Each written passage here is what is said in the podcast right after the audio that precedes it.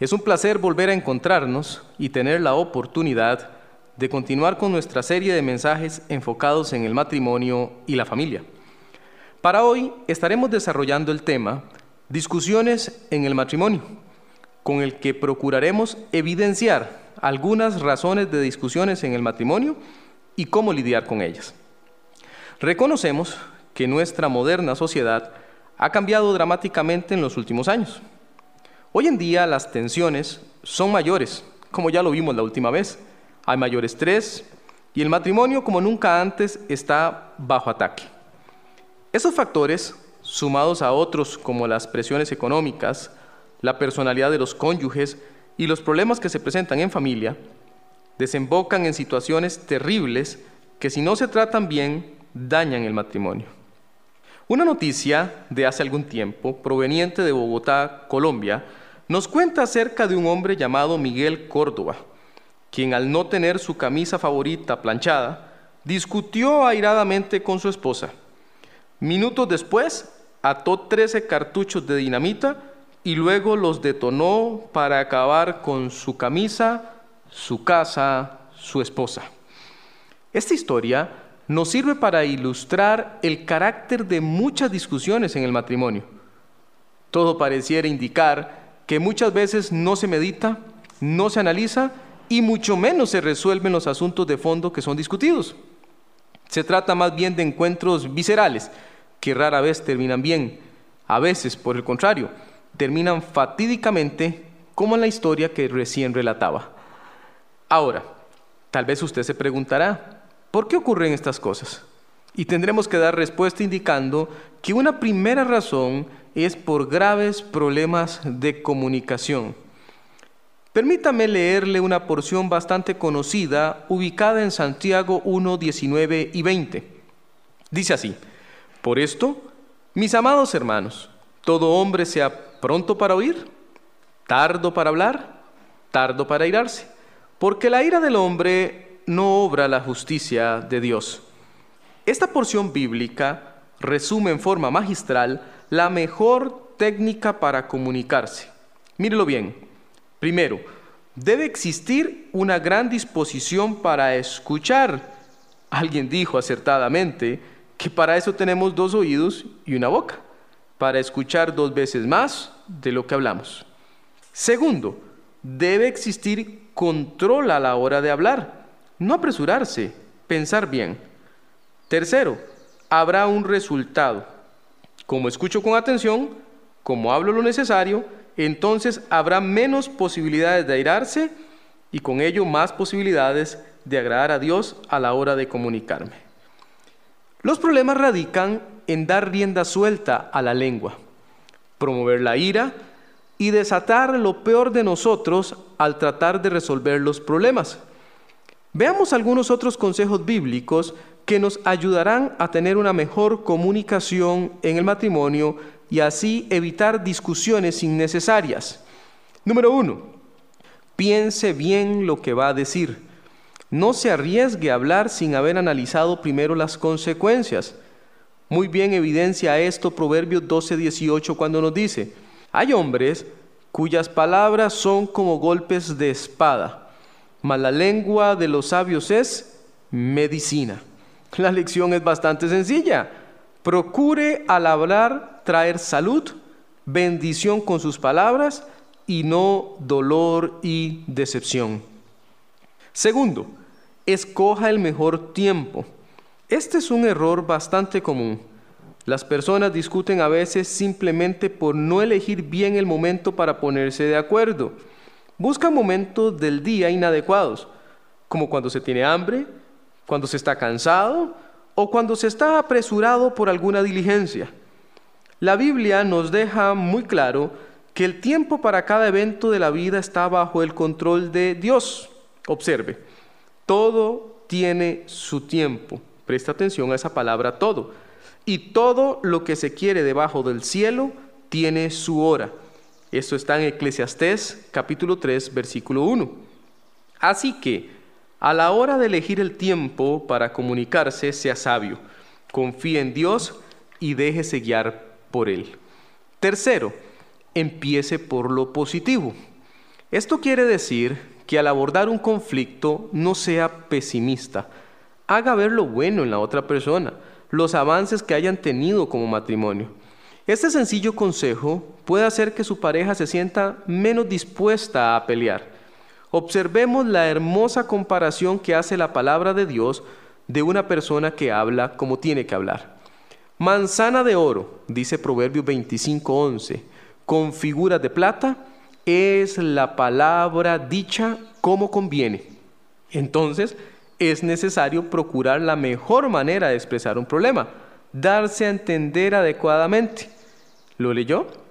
La palabra dicha como conviene se asemeja a una hermosa manzana de oro con figuras de plata.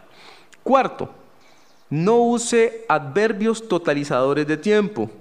Por ejemplo, cuando usted dice, es que usted siempre o es que usted nunca. Esas palabras hacen pensar a la otra persona que se está menospreciando cualquier esfuerzo previo que se haya hecho, por cambiar, por ejemplo. De ahí que la Biblia nos anuncie lo peligroso que puede usar la lengua sin ponerle antes freno. Póngale atención a Santiago 3:6 que dice, y la lengua es un fuego, un mundo de maldad. La lengua está puesta entre nuestros miembros y contamina todo el cuerpo e inflama la rueda de la creación y ella misma es inflamada por el infierno. ¿Lo vio? La lengua es un fuego. Mucho cuidado al hablar. No use palabras que hagan ver todo el esfuerzo como que fuese inútil. Que no sean sus palabras leña, que alimenten el fuego de la discusión. Quinto, acepte una pausa. Si su cónyuge pide tiempo o usted mismo ve necesario detenerse, hágalo. A veces es mejor tomarse un tiempo y no promover la pelea en vez de soluciones. Por otra parte, puede haber mucha ira y al respecto encontramos también en la Biblia, en Proverbios 15, 18, otro consejo. El hombre iracundo promueve contiendas, mas el que tarda en airarse apacigua la rencilla. Es mejor parar, es mejor respirar profundo, es mejor darse un descanso y así evitar decir cosas que empeoren el conflicto. Sexto, cuide el lenguaje corporal, no invite a pelear por medio de sus gestos o ademanes. Costumbres malas como señalar, gesticular con las manos o la postura del cuerpo pueden ser factores decisivos para ponerse de acuerdo. Todo lo que ocurre internamente en un ser humano afecta exteriormente. Eso nos lo recuerda Proverbios 12:25 cuando nos dice que la congoja en el corazón del hombre lo abate, mas la buena palabra lo alegra. Procure no ser motivo entonces de abatimiento. Una persona dijo estar muy arrepentida de cosas malas que había hablado de muchas otras personas. El pastor entonces le dejó una tarea. Haga una nota de disculpa y déjela en la puerta de cada casa. La persona duró muchísimo tiempo haciendo el ejercicio hasta que por fin lo terminó. Fue entonces cuando el pastor le pidió que fuera otra vez casa por casa recogiendo los papeles. Evidentemente la persona se quejó. No será posible. Seguro que ya los recogieron o no sé, se los llevó el viento. El pastor entonces dijo, así es como sucede. Cada vez que usted habla, no puede hacer regresar lo que ya dijo. Matrimonios, mucho cuidado al hablar. En segundo término, tendremos que ver que otra fuerte razón de discusiones en el matrimonio son los problemas económicos, con razón que la palabra de Dios advierte. Porque los que quieren enriquecerse caen en tentación y lazo y en muchas codicias necias y dañosas que hunden a los hombres en destrucción y en perdición. Porque raíz de todos los males es el amor al dinero, el cual codiciando algunos se extraviaron de la fe y fueron traspasados de muchos dolores. Eso está en 1 Timoteo 6, versículo 9 y 10. El amor al dinero, su mal uso y la no planificación pueden provocar terribles discusiones en un matrimonio. Veamos también algunos consejos prácticos para evitar este tipo de discusiones. Número uno, haga un presupuesto. Defina con claridad cómo es que se va a usar el dinero. El gran problema que por lo general existe es que se gasta en lo que no se debiera gastar, o por lo menos no en ese momento. Llegue a un acuerdo acerca de los gastos. Determine bien qué vale la pena y qué no. Ese es nuestro segundo consejo. Tercero, conténtese con lo que tiene. Es decir, deje de codiciar aquello que no tiene y viva feliz con lo que sí posee. Ese es el problema en muchos matrimonios. Están descontentos con lo que poseen y procuran siempre tener más. No importa si para ello hay que endeudarse. Por eso la Biblia nos dice en Hebreos 13:5, sean vuestras costumbres sin avaricia, contentos con lo que tenéis ahora, porque Él dijo, no te desampararé ni te dejaré. Uno tiene que aprender el arte del contentamiento y así evitar decisiones que a la postre se transformarán en conflicto. Cuarto, no se endeude. Aprenda a vivir contento con lo que posee. Nuevamente, 1 Timoteo 6, 6 al 8. Pero gran ganancia es la piedad acompañada de contentamiento, porque nada hemos traído a este mundo y sin duda nada podremos sacar. Así que teniendo sustento y abrigo, estemos contentos con esto. Quinto, no busque el dinero ilícitamente. Tarde o temprano, ese tipo de decisiones se transforman en serios problemas.